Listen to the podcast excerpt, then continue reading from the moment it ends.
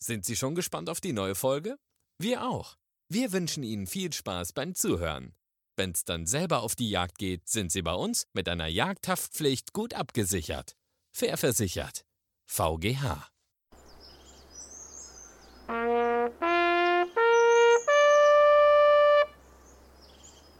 Teppe und Schweden ob Yacht.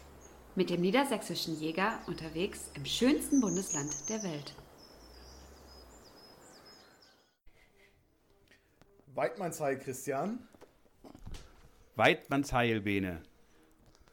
Wir sind hier heute zu Gast bei Uwe Dorendorf. Uwe Dorendorf ist eine ganz besondere Persönlichkeit, nicht nur hier in der Region, natürlich auch über die Grenzen hinaus bekannt.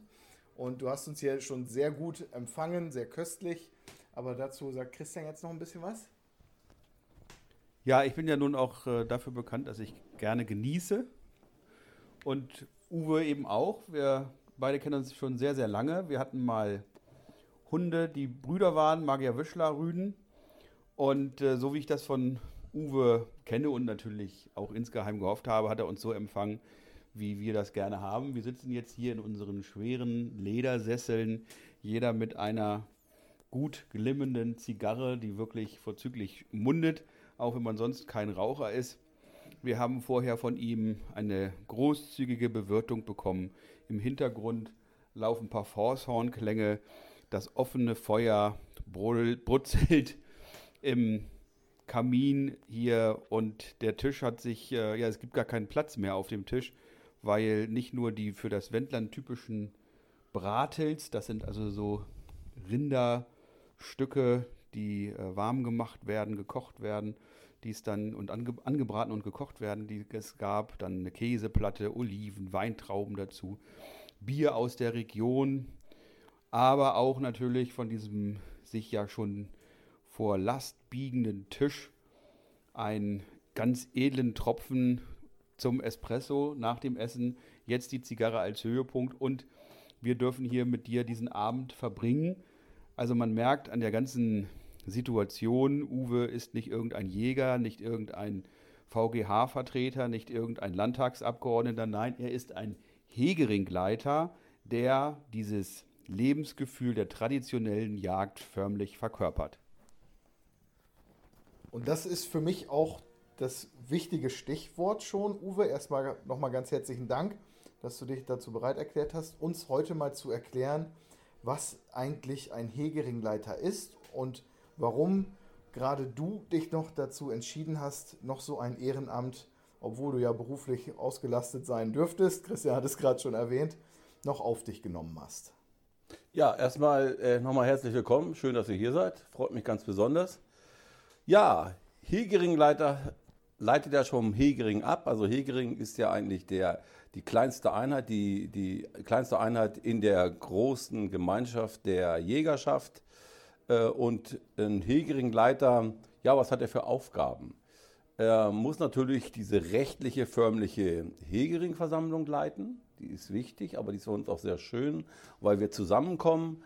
Vor der Hegering-Versammlung haben wir meistens so eine Vortrophäenschau. Da werden alle ähm, Trophäen, Niederwild und Hochwild natürlich gezeigt und bewertet. Das ist natürlich auch sehr schön für unsere Junggeber, weil die alten Hasen dann so ein bisschen erklären, äh, wie man an welchen ähm, Punkten halt erkennt, wie alt der Bock oder der Hirsch ist. Äh, das ist halt nicht sehr schön. Und diese Hegering-Versammlung nutzen wir natürlich auch, um unsere Mitglieder auch weiterzubilden. Wir haben auch eigentlich regelmäßig einen ganz bekannten Juristen aus Funk und Fernsehen bei uns, der dann halt auch mal so Themen aufgreift wie Wildschaden, wie muss man sich verhalten, was kostet das, was muss man tun. Das sind so ganz interessante Themen. Oder wir haben auch Tierärzte mal da, die sagen, was muss ich machen, wenn mal äh, ein, ein Hund halt geschlagen worden ist. Das sind so Themen, wir versuchen unsere Jäger dann auch immer weiterzubilden, damit die auch einen Mehrwert haben. Bei diesen Hegering-Versammlungen, da wird natürlich ein Essen gereicht, das muss auch gemütlich sein, da wird auch ein Bier oder ein Wasser getrunken. Und das ist eigentlich eine Kommunikation. Man ist ja auch Sprachrohr vom, von dem Jagdkreisverband äh, und umgekehrt ganz genauso. Dieser Hegering ist eigentlich die, die Basis. Da sind alle Jäger drin und Jägerinnen und die Jagdpächter sind da drin. Und als Hegeringleiter hat man dann halt die Aufgabe, Netzwerk zu knüpfen, aber auch oft äh, zu vermitteln und zu verbinden. wenn ich da ein paar Beispiele noch äh, bringen kann. Es ist halt so, äh, das ist ja auch bekannt, äh, man kennt ja auch manchmal Jagdneid und der Jagdnachbar kennt sich manchmal besser aus im eigenen Revier als in seinem. Ähm, da kriegt man dann halt Bilder mal zu ähm, wo man sieht, also eine Kirrung ist das nicht mehr, sondern das ist schon ein bisschen mehr. Und dann muss man natürlich mit dem entsprechenden Jagdpächter Gespräche führen. Wir hatten, äh, das war ich noch, noch kein Hegeringleiter, aber das wurde mir so berichtet, da hatten wir halt teilweise, kamen dann aus dem Hafen Südfrüchte, ganze LKW-weise, oder es gab Kekse, Balsenkekse, die dann halt wirklich äh, in den Wald gefahren sind und das geht natürlich alles nicht. Ähm, aber jetzt hatte ich gerade vor Weihnachten eine, eine Vermittlung, sage ich jetzt mal, als ähm, ja, Schlichter. Das war halt äh, Jagdpächter, vier Jagdpächter, wo der eine Jagdpächter nicht so äh, sich verhalten hat, wie sich die anderen drei das vor, vorgestellt haben. Und eigentlich wollten sie sich trennen und dann kamen sie aber trotzdem nochmal zu mir und dann haben wir hier auch, da wo ihr jetzt auch sitzt, gesessen und haben lange Gespräche geführt. Am Ende kam heraus, dass einfach die Kommunikation einfach nicht richtig da war. Und ähm, am Ende des ganzen Gespräches äh, konnten wir halt verkünden, dass sie zusammenbleiben, dass sie halt andere Methoden für sich vereinbart haben. Und äh, jetzt läuft es wieder. Und das ist natürlich auch ganz schön. Nun sind wir ja hier im wunderschönen Landkreis Lüchow-Dannenberg, fast im östlichsten Zipfel unseres schönsten Bundeslandes der Welt in Niedersachsen. Und wir beide jagen ja schon sehr, sehr lange.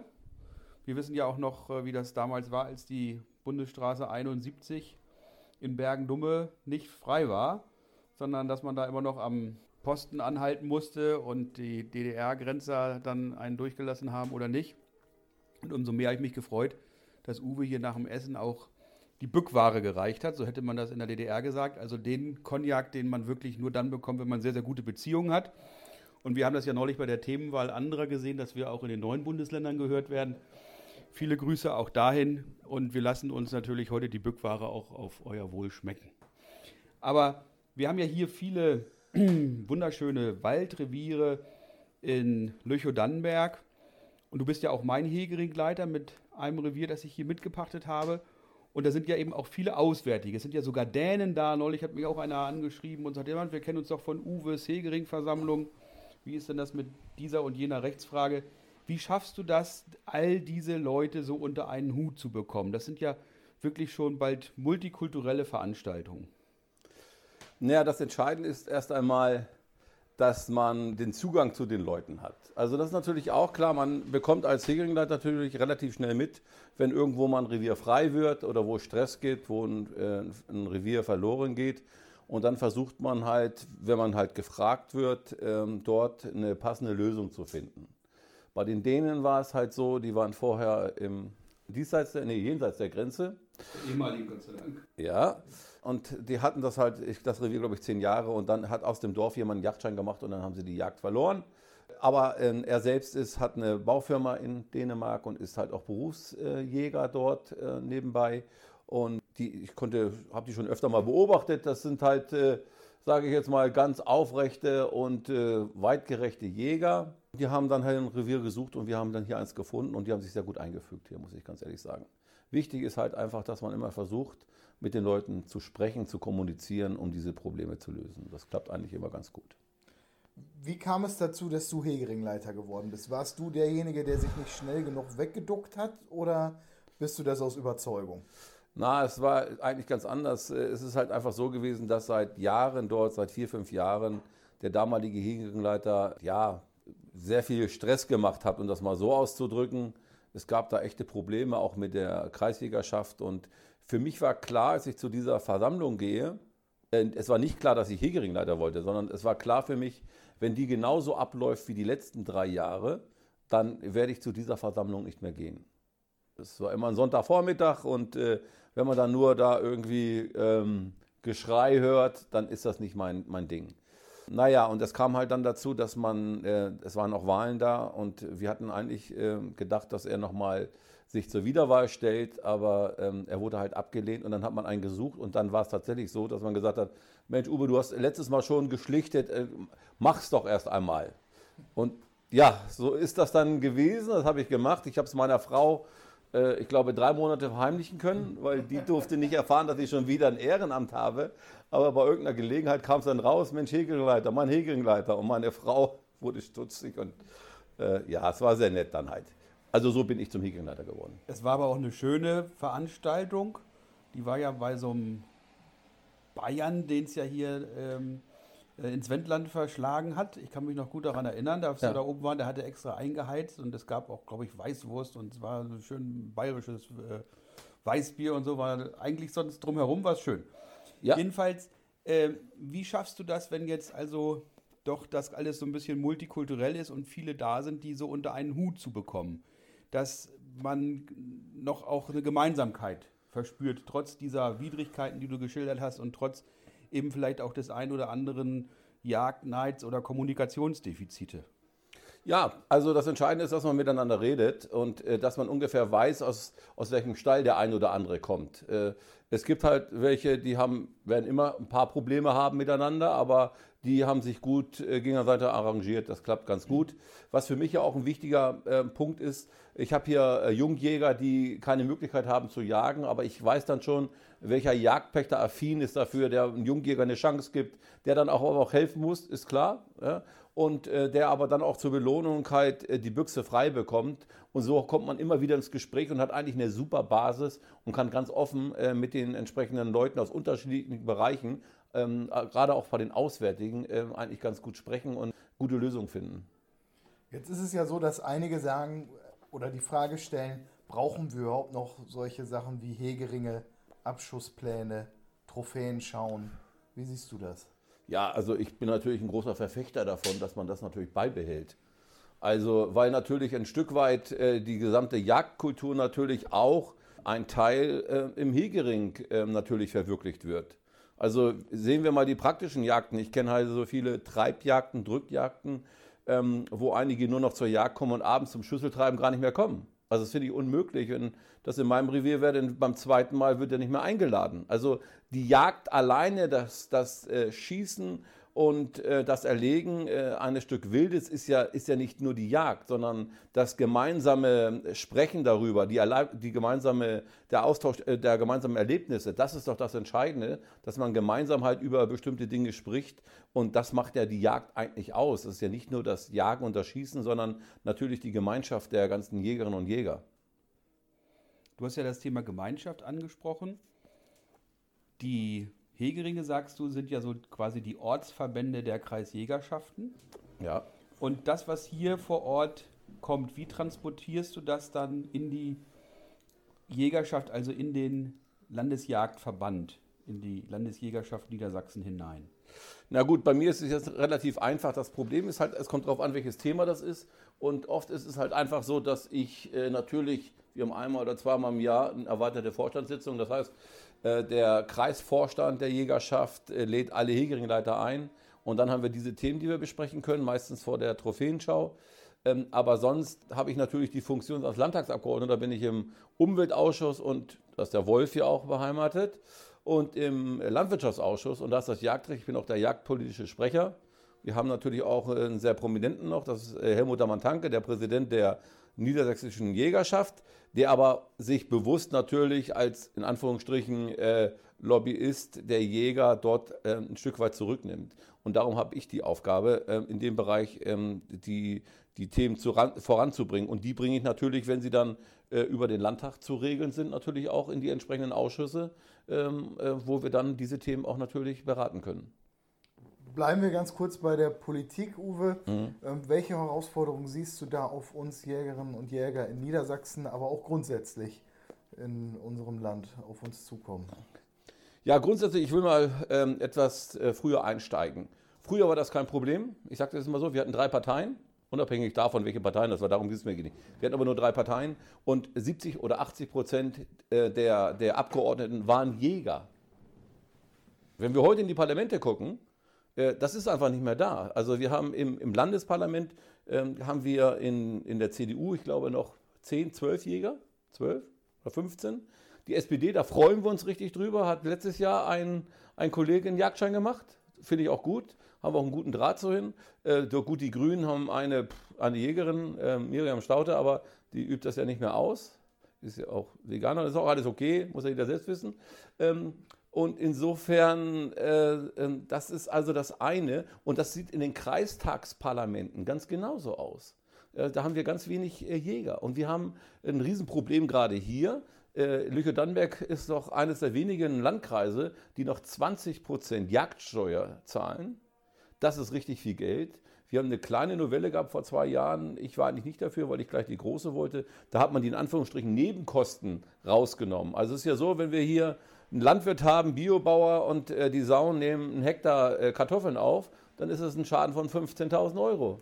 Plus 20% Jagdsteuer, dann waren wir bei 18.000 Euro. Das ist richtig Geld, brauche ich keinem erzählen. Oder wenn wir, äh, wenn die Jagdgenossen halt das Geld ausgezahlt bekommen von dem Pächter, dann bei einigen ist das ganz schmucklos, bei den anderen ist es im Vertrag so geregelt, dass die Partnerin mit eingeladen werden, dass ein Essen mit einer Vorspeise gereicht wird, dass eine Musik da ist, nicht aus der Konserve, sondern zwei Personen. Das kostet mal locker 2.000, 3.000 Euro. Und vorher war es so, dass man darauf auch noch 20% Jagdsteuer zahlen musste. Das haben wir jetzt rausgenommen. Aber wir zahlen immer noch die Steuer. Und das Problem ist, die Mehrheit jetzt in dem Kreistag zu bekommen, weil wir nur noch äh, vielleicht ein Viertel Jäger haben, wenn überhaupt. Also das ist manchmal ein bisschen schwierig und ich kann nur jedem äh, raten, äh, das ist ja auch immer so eine Geschichte, wir müssen uns einfach nicht einigeln, sondern auch wir Jägerinnen und Jäger, aber auch die Angler machen das ja auch, wir müssen uns einfach mehr engagieren, nicht wegducken, sondern wir müssen in der Öffentlichkeit einfach dastehen und unseren, unsere, unsere Passion auch darstellen. Also ich kriege doch kein schlechtes Gewissen, wenn ich irgendwo sage, ich bin Jäger. Im Gegenteil bin ich stolz, äh, weil das ein ganz altes Handwerk ist und es gibt kein besseres Fleisch als äh, Wildfleisch, besseres Biofleisch gibt es nicht und wir brauchen uns nirgends verstecken. Wir dürfen aber diese Diskussionen nicht äh, scheuen. Da müssen wir wirklich offensiv rangehen. Ja, und nicht immer nur reagieren auf genau, Angriffe. Genau, genau so ist es. Ja. Wenn du jetzt sagst, die Jäger müssen sich mehr engagieren, das ist natürlich in der Politik das eine, in der Öffentlichkeit das andere. Wie siehst du, ist das Bild des Jägers in der Öffentlichkeit inzwischen angekommen? Ist es, so wie du sagst, eben auch ein Spiegelbild dessen, dass man sich weniger engagiert, dass man vielleicht so ein Nischen- oder Schattendasein führt? Wie schaffen es die Jäger aus deiner Sicht, da rauszukommen? Naja, also gute ähm, ja, wie soll ich das sagen, gute Signale sind jetzt schon mal einmal, wenn man mal ähm, schaut, wie sich die Entwicklung der Jagdscheine, der neuen Jagdscheine entwickelt haben. Also sie haben unheimlich vielen Zulauf. Wir kriegen sehr viele Jungjäger jedes Jahr in Deutschland, auch in Niedersachsen. Und das ist ja schon mal ein gutes Zeichen. Also, dass wir einen Aufwärtstrend bekommen, das heißt ja, wir multiplizieren uns ja auch. Und ähm, äh, sonst äh, haben wir natürlich hier äh, doch in vielen Bereichen sehr kritische Bürger, gerade die, wir sehen jetzt auch mit der Diskussion des Wolfes, ja, äh, die sitzen in der Stadt und haben halt ein ganz anderes Bild und wissen gar nicht, wie es hier draußen aussieht. Ähm, und äh, wenn die halt zum Edeka-Markt gehen, wenn sie denn noch Fleisch essen, da, dann denken sie, es ist an der Theke, die wissen gar nicht, wie ist das eigentlich entstanden. Und wenn wir, wenn wir dann halt ähm, die Strecke legen und da kommt ein paar aus der Stadt vorbei, dann ist das manchmal so, dass sie es nicht fassen können, dass da tote Tiere liegen. Also, das, also leider Gottes, ähm, da müsste man eigentlich in den Schulen, wie es früher mal war, schon anfangen, ähm, entsprechend aufzuklären. Jungjäger ein gutes Stichwort. Ähm, du hast es vorhin schon erwähnt, dass du auch Jungjäger vermittelst, dass die jagdliche Erfahrung bekommen. Das ist eigentlich auch ein guter Tipp für jeden Jungjäger, oder? Sich erstmal an den Hegering zu wenden? Ja, würde ich auf jeden Fall machen weil der Hegeringleiter eigentlich weiß, äh, wo Möglichkeiten sind. Ähm, ähm, inwiefern, es kommt ja auch immer ein bisschen darauf an, dieser Jungjäger, wie viel Zeit hat der, was kann er einbringen. Natürlich muss er was einbringen, das ist selbstverständlich. Eine Hand wäscht die andere, sagt man ja auch so schön. Und äh, viele wollen das aber auch. Ja, die lernen ja auch eine ganze Menge. Wie baue ich einen Hochstand oder in der Fallenjagd ähm, oder wie, wie, wie, welche Hegemaßnahmen kann ich also im Revier dann ähm, entsprechend halt einsetzen. Das sind ja so Sachen, das ist ja eine Win-Win-Geschichte für beide. Aber du hast ja als Hegeringleiter auch so ein bisschen Aufgaben, die nicht nur so angenehm sind und äh, eitel Sonnenschein sind. Eitel Sonnenschein würde jetzt hier bei uns auch gar nicht mehr ankommen, nachdem wir mit unseren drei Nicaragua-Zigarren hier für ordentlich äh, Nebel gesorgt haben. Aber wenn es beispielsweise darum geht, dass Fehlabschüsse gemacht werden. Jeder, also wer behauptet, er hätte noch nie was Falsches geschossen, der hat ja eigentlich auch noch nicht so auf den Finger krumm gemacht. Und das kann ja mal passieren, dass man irgendwo mal ein Ende übersieht bei einem Hirsch oder so. Früher war das ja bei den, beim, beim Rehwild noch ganz anders, als bei der Trophäenschau dann noch so rote Punkte verteilt worden sind. bei Böcken, die dann zu jung gewesen sind. Aber wie gehst du damit um? Wenn jetzt mal auch gerade Jungjäger zum Beispiel, äh, gerade bei der Rotwildjagd, das ist ja für viele doch so eine heilige Angelegenheit, dann vielleicht doch nicht gerade so das Richtige geschossen haben. Ist es bei dir auch so, dass so du die erste Beschau des Wildes machst, gerade bei Hochwild, ob das alles so richtig gelaufen ist? Wie gehst du damit um? Da muss ich ganz ehrlich sagen, das hat sich einfach alles so ein bisschen verwässert. Aber das ist dieser Trend, den ich auch gerne aufhalten möchte.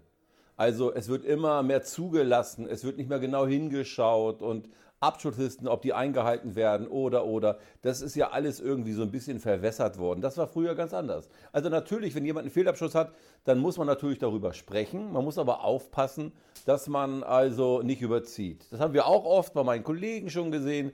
Dann hat man überzogen, dann sind die aus dem Hegering und aus der Jägerschaft ausgetreten, dann sind sie ganz weg. Dann hat man gar keinen Einfluss mehr. Das ist immer ganz schlecht. Ähm, aber ich will damit nur mal ein, mein eigenes Beispiel mal nennen.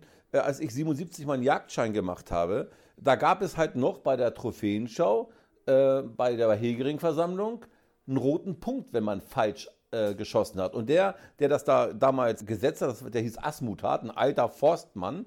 Und es war ihm völlig egal, ob, äh, ob das ein Jungjäger vor ihm, also Jungjäger sowieso, vom Alter her auch vor ihm stand, oder ob der Anwalt war oder Arzt, das war ihm völlig egal der hat ihn natürlich richtig stramm stehen lassen. Und das haben wir natürlich als Jungjäger mitbekommen. Und meinen ersten Bock, den ich geschossen habe, den habe ich 25 Mal angeguckt, bevor ich den geschossen habe, weil ich nicht wollte, dass ich einen Fehlabschuss habe.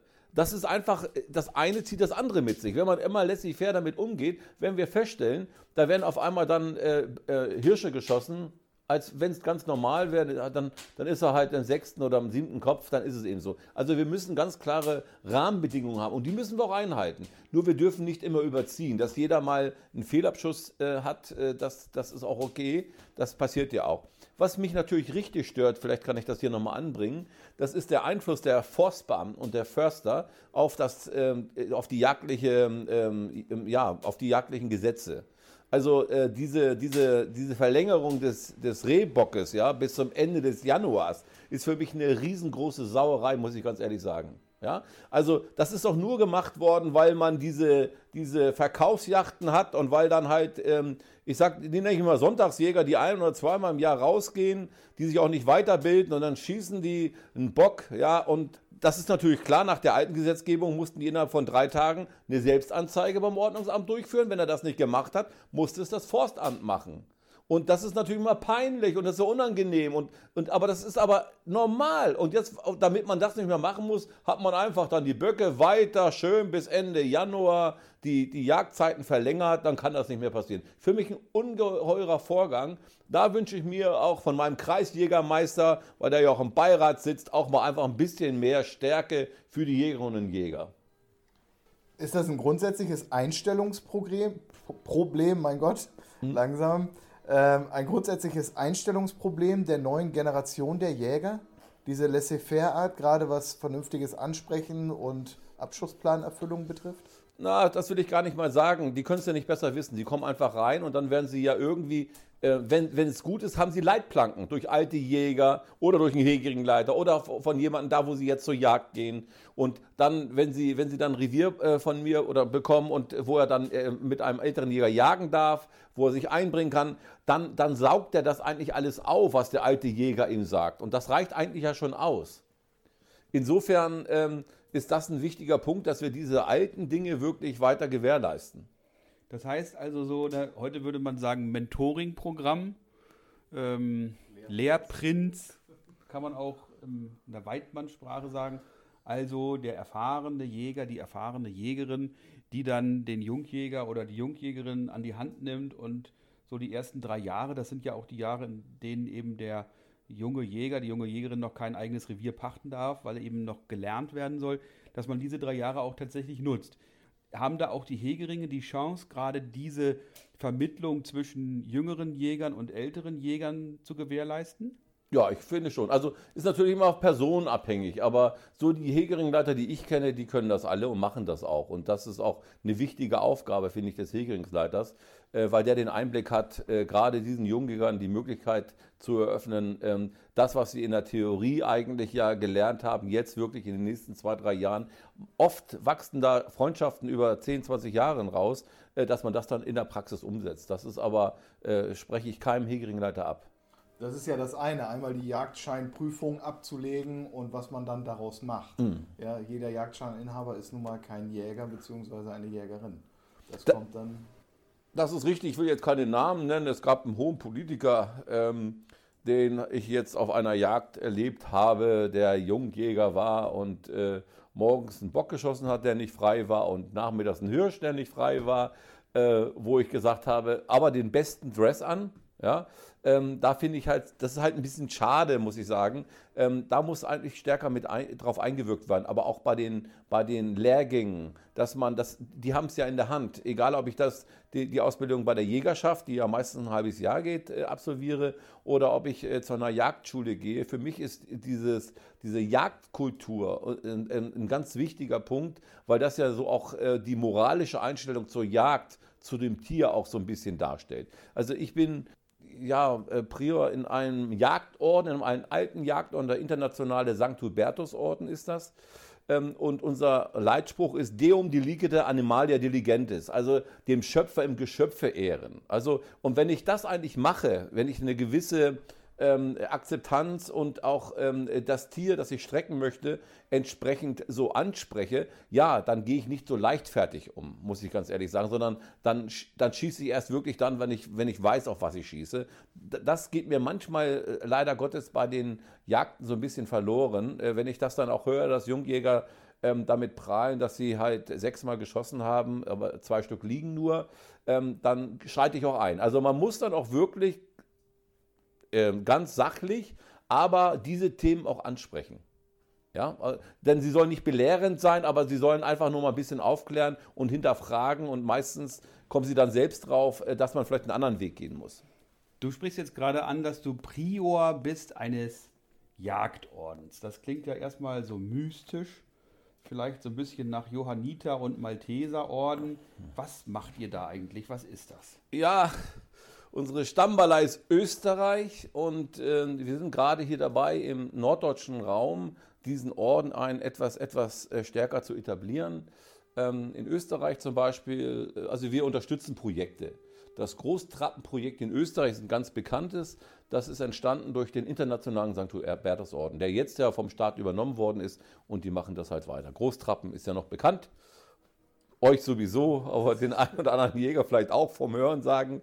Wilde Puten. Wilde Puten, genau. Ähm, wir unterstützen halt das Birkan-Projekt äh, in der Heide hier. Das, das unterstützen wir auch regelmäßig jedes Jahr.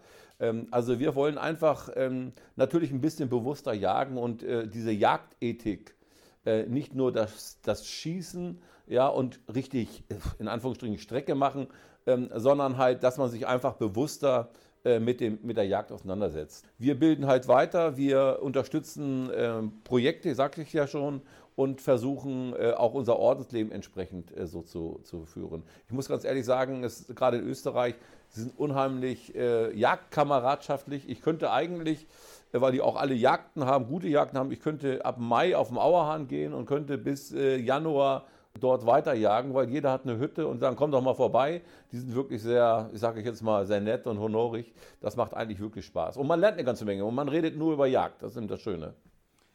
Jetzt möchte ich ganz kurz für die, ähm, die es nicht sehen können, und das sind die allermeisten beim Podcast. Ähm, Uwe hat eine Knickerbocker an.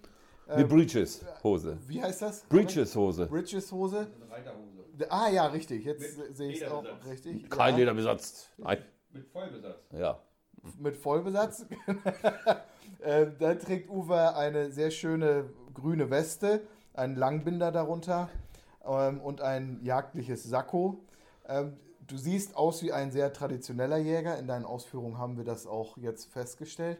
Kann man einen traditionellen Jäger denn heute noch in der modernen Gesellschaft unterbringen oder ist dieser Spagat eigentlich viel zu groß? Nein, das glaube ich nicht. Also es ist ja so, ich will damit sagen, ähm, so alte Jäger, alte Traditionen, alte Werte, ähm, äh, wir, wollen ja, wir sind ja keine, keine äh, äh wie soll ich das sagen? Wir versuchen das Gute in dem Alten in die Zukunft zu tragen. Es gibt sicherlich Dinge, die muss man auch jetzt vielleicht mal hinterfragen, ob das da noch so richtig ist. Das, äh, da muss man halt äh, für sich einen Weg finden. Aber ich glaube, so die alte traditionelle Jagd und unsere Jagdkultur, das sind einfach Leitplanken, ähm, die uns, finde ich, in die, in die richtige, für mich richtige Richtung bringen. Das ist für mich halt einfach wichtig. Dazu gehört halt auch zu dem Alten, dass man abends zusammensitzt und äh, über die Jagdgeschichten und über die Jagd spricht und sich auch austauscht. Und äh, das gehört einfach mit dazu.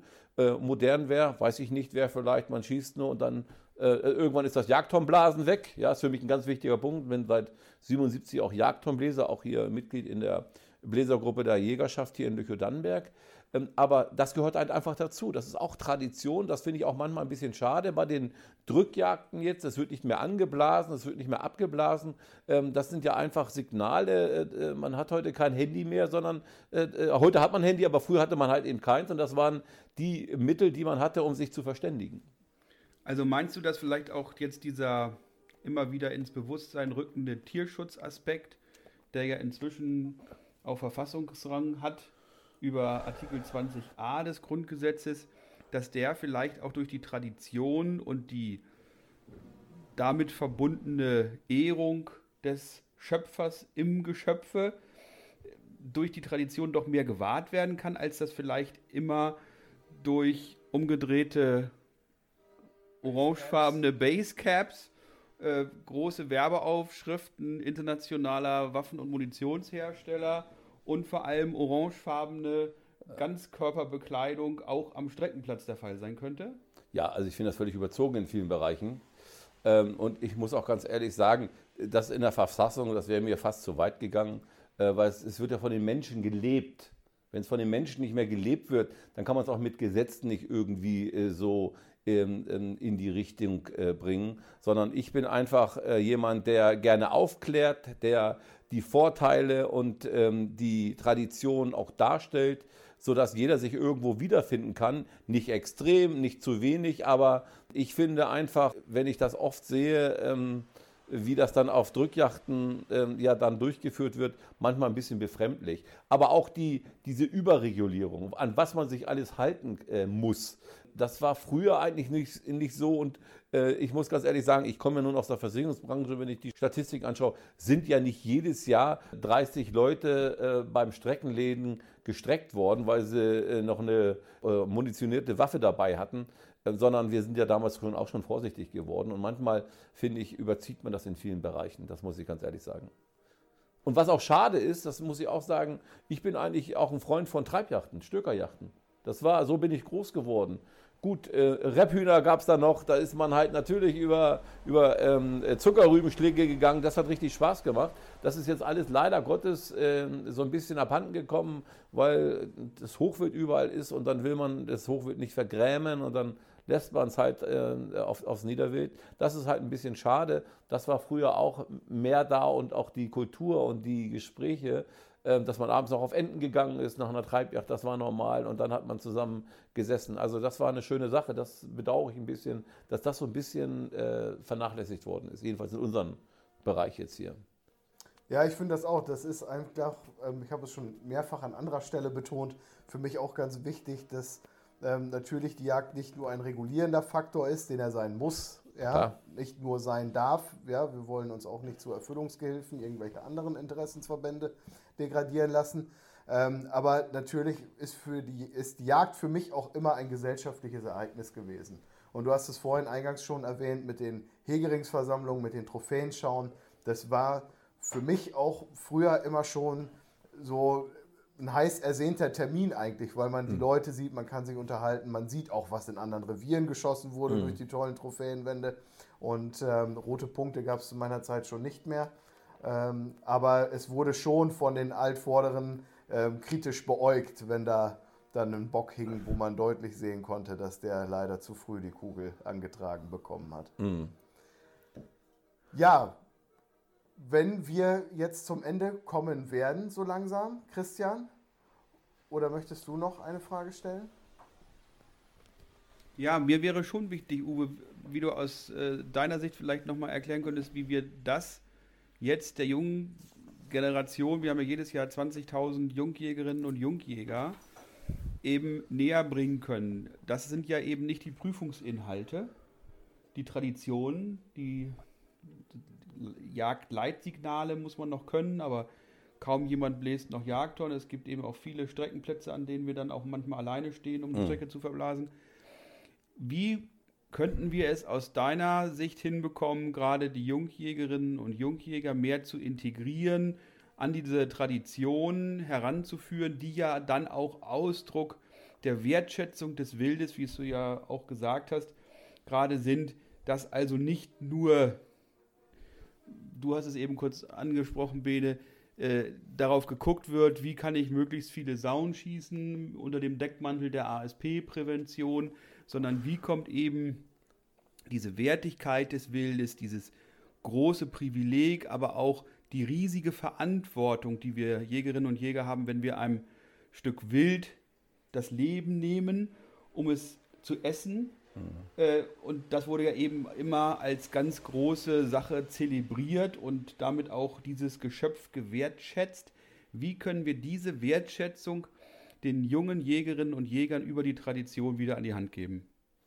Okay, also ähm, wichtig ist für mich erstmal, ich bin ja ein Vertriebler, muss ich ganz ehrlich sagen, und, ich, äh, und Controller. Und für mich ist erstmal wichtig, dass wir die Jungjäger in unsere Hegeringe, in die Jägerschaften hineinbekommen. Da muss ich ganz ehrlich sagen, habe ich mich noch nicht so drum gekümmert, wie das bei den Jagdschulen ist. Bei der, bei der Jägerschaft weiß ich das. Danach werden die einfach natürlich zu 99 Prozent gehen, werden die Mitglied im Hegering bzw. in der Jägerschaft. Damit sind sie integriert, erst einmal formell, dann kriegen sie eine Einladung und dann liegt es an uns, an die Jägerinnen und Jäger, aber auch an den Hegeringleiter, diese Leute zu integrieren. Und ähm, ich sag mal, im Betrieb würde ich sagen, ich kriege einen neuen Mitarbeiter, dann gibt es einen Ausbildungsplan und den muss er durchlaufen und am Ende hat er ein gewisses Rüstzeug, um täglich zu arbeiten, äh, selbstständig zu arbeiten. Und so ähnlich sehe ich das halt ähm, bei der Jagd. Der macht seine Prüfung und da muss er integriert werden. Es gibt nämlich auch viele, ähm, das weiß ich nicht, bei den Jagdschulen ist es ein bisschen schwierig, weil bei den Jagdschulen ist es oft so, dass sie aus, äh, nicht nur aus Wilko-Dannenberg kommen, sondern aus der ganzen Republik teilweise, aber oder aus weiten Teilen Niedersachsen. Ähm, und da muss man wirklich darauf hinarbeiten, dass die danach wirklich in die Jägerschaft hineingehen, damit sie erst einmal Anschluss haben an einem Verband, ähm, der dann hoffentlich, so wie ich es vorhin geschildert habe, in den Hegering-Versammlungen, wir wollen ja auch und machen ja auch äh, Stammtische für Jungjäger, wo die Alten natürlich auch sind, die dann Geschichten erzählen, dass man sie integriert, dass man sie, sie mit, mitnimmt und dass man ähm, diesen Kontakt zu den Jagdpächtern und den Jägern halt äh, erstmal versucht äh, ähm, darzustellen, damit sie dann auch integriert werden. Und dann äh, glaube ich schon, dass bei 80, 90 Prozent unserer Jäger hier diese Werte dann auch wunderbar in dem täglichen jagdlichen Ablauf mit integriert werden.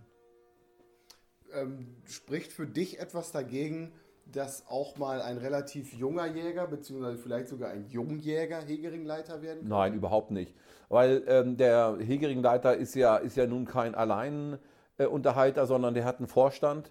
Und äh, wenn der Vorstand halt gut durchwachsen ist, wir haben jetzt einen relativ jungen Vorstand ähm, bei uns, und wenn der relativ durchwachsen ist, ähm, das ist ja eine, ein Team, eine Teamwork-Arbeit, insofern ähm, eine Kameradschaft, äh, dann kann man das wunderbar auch machen. Und der hat vielleicht auch ganz neue Impulse. ähm, und das ist immer erfrischend, sage ich mal. Darum habe ich auch sehr gerne junge Menschen, die gerade ihren Jagdschein äh, gemacht haben bei mir im Vorstand, äh, zumindest als Beisitzer, weil die ganz andere Impulse bringen, äh, weil sie noch nicht so eingefahren sind wie wir manchmal. Das kann man ja auch mal sagen, dass man vielleicht einen Pfad immer wieder geht und äh, dann ist es mal ganz schön, wenn man jemanden hat, der inspiriert, der Visionen hat und der seine Gedanken mit reinbringt. Ja, wer Visionen hat, hat Helmut Schmidt, glaube ich, mal gesagt, er sollte zum Arzt gehen. Aber ich habe ja nicht nur ähm, Helmut Schmidt als Salzstreuer, sondern auch Franz Josef Strauß als Pfefferstreuer bei mir zu Hause stehen. Und ich glaube, Franz Josef Strauß war derjenige, der auch in Lüchow-Dannenberg seinen Jagdschein gemacht hat, ne? Das weiß ich jetzt nicht ganz genau. Ja? Es ist natürlich wa wahrscheinlich so vor 77 gewesen, also ja. als du deinen Weit Jagdschein gemacht vor hast. 77. Weil in Bayern ist es ja, glaube ich, noch so, dass der Jagdschein ein ganzes Jahr geht, ne? Du musst doch, glaube ich, da, äh, soweit ich das weiß, äh, Ja, da gibt es auch so eine Patenschaft. Ja, gibt, mh. Genau. Ich kannte es jedenfalls die Jäger von früher, die mussten ein Jahr dauerte das, mitgehen und dann erst eine Prüfung machen. Und viele sind dann in ein anderes Bundesland gegangen, weil es da halt etwas schneller geht. Also wenn ich dich richtig verstanden habe und ich meine, so wie wir hier heute Abend zusammensitzen, mehr geht ja nicht, Uwe. Ich will das durchaus nochmal sagen.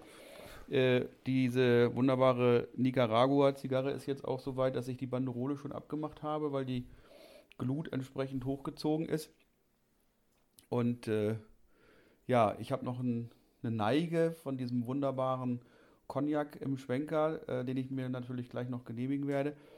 Aber dass wir diese jungen Jägerinnen und Jäger über die Hegeringe integrieren können und ihnen mitgeben für die Zukunft das, was unsere Vorgänger uns mitgegeben haben, um eben diese ja, Wertigkeit des Wildes und dieser großartigen Passion, die aber auch mit besonderem Augenmerk, mit besonderer Mühe, mit besonderer Wiederholung, mit besonderer Anstrengung einhergehen muss, um eben gut schießen zu können, gut jagen zu können.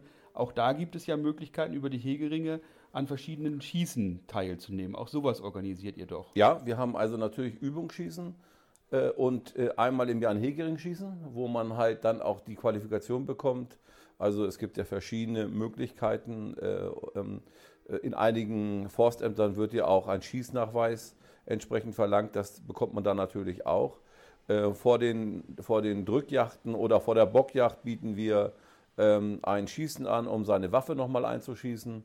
Und äh, wir fahren nach Galsdorf oder zu Dirk Otte, um vor den Drückjachten uns äh, halt äh, wieder zu, zu festigen, zu üben, damit man dann auch wirklich einen sauberen, gezielten Schuss aufs Wild anbringen kann. Das äh, bieten wir immer an, ja.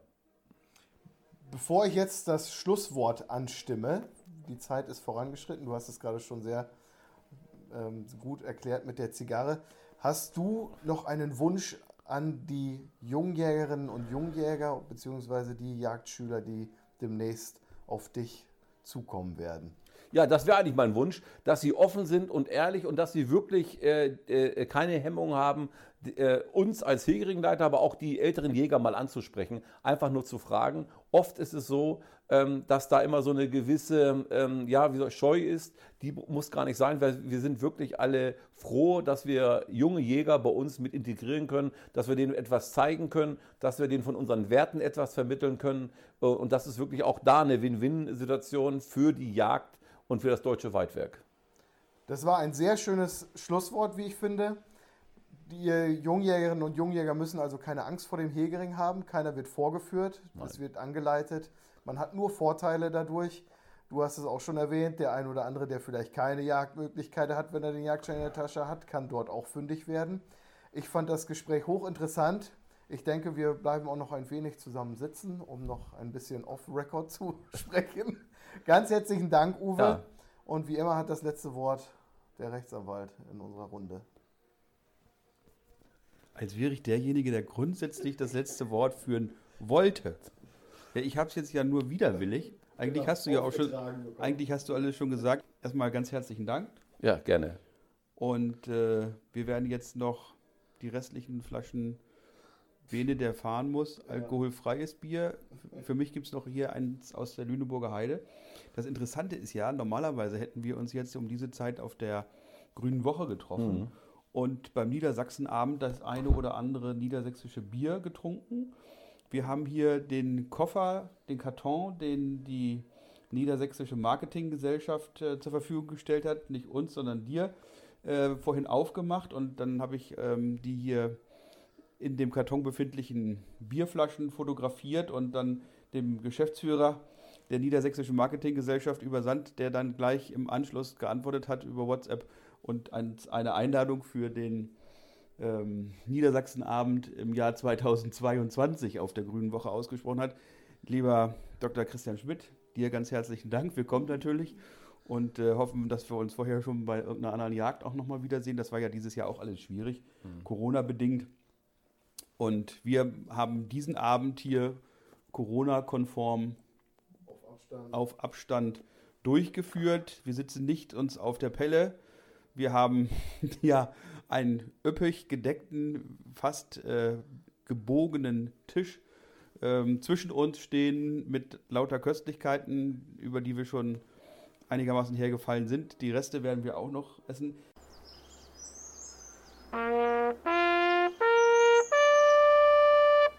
Teppe und Schweden ob Yacht ist eine Produktion der Jagdzeitschrift Niedersächsischer Jäger.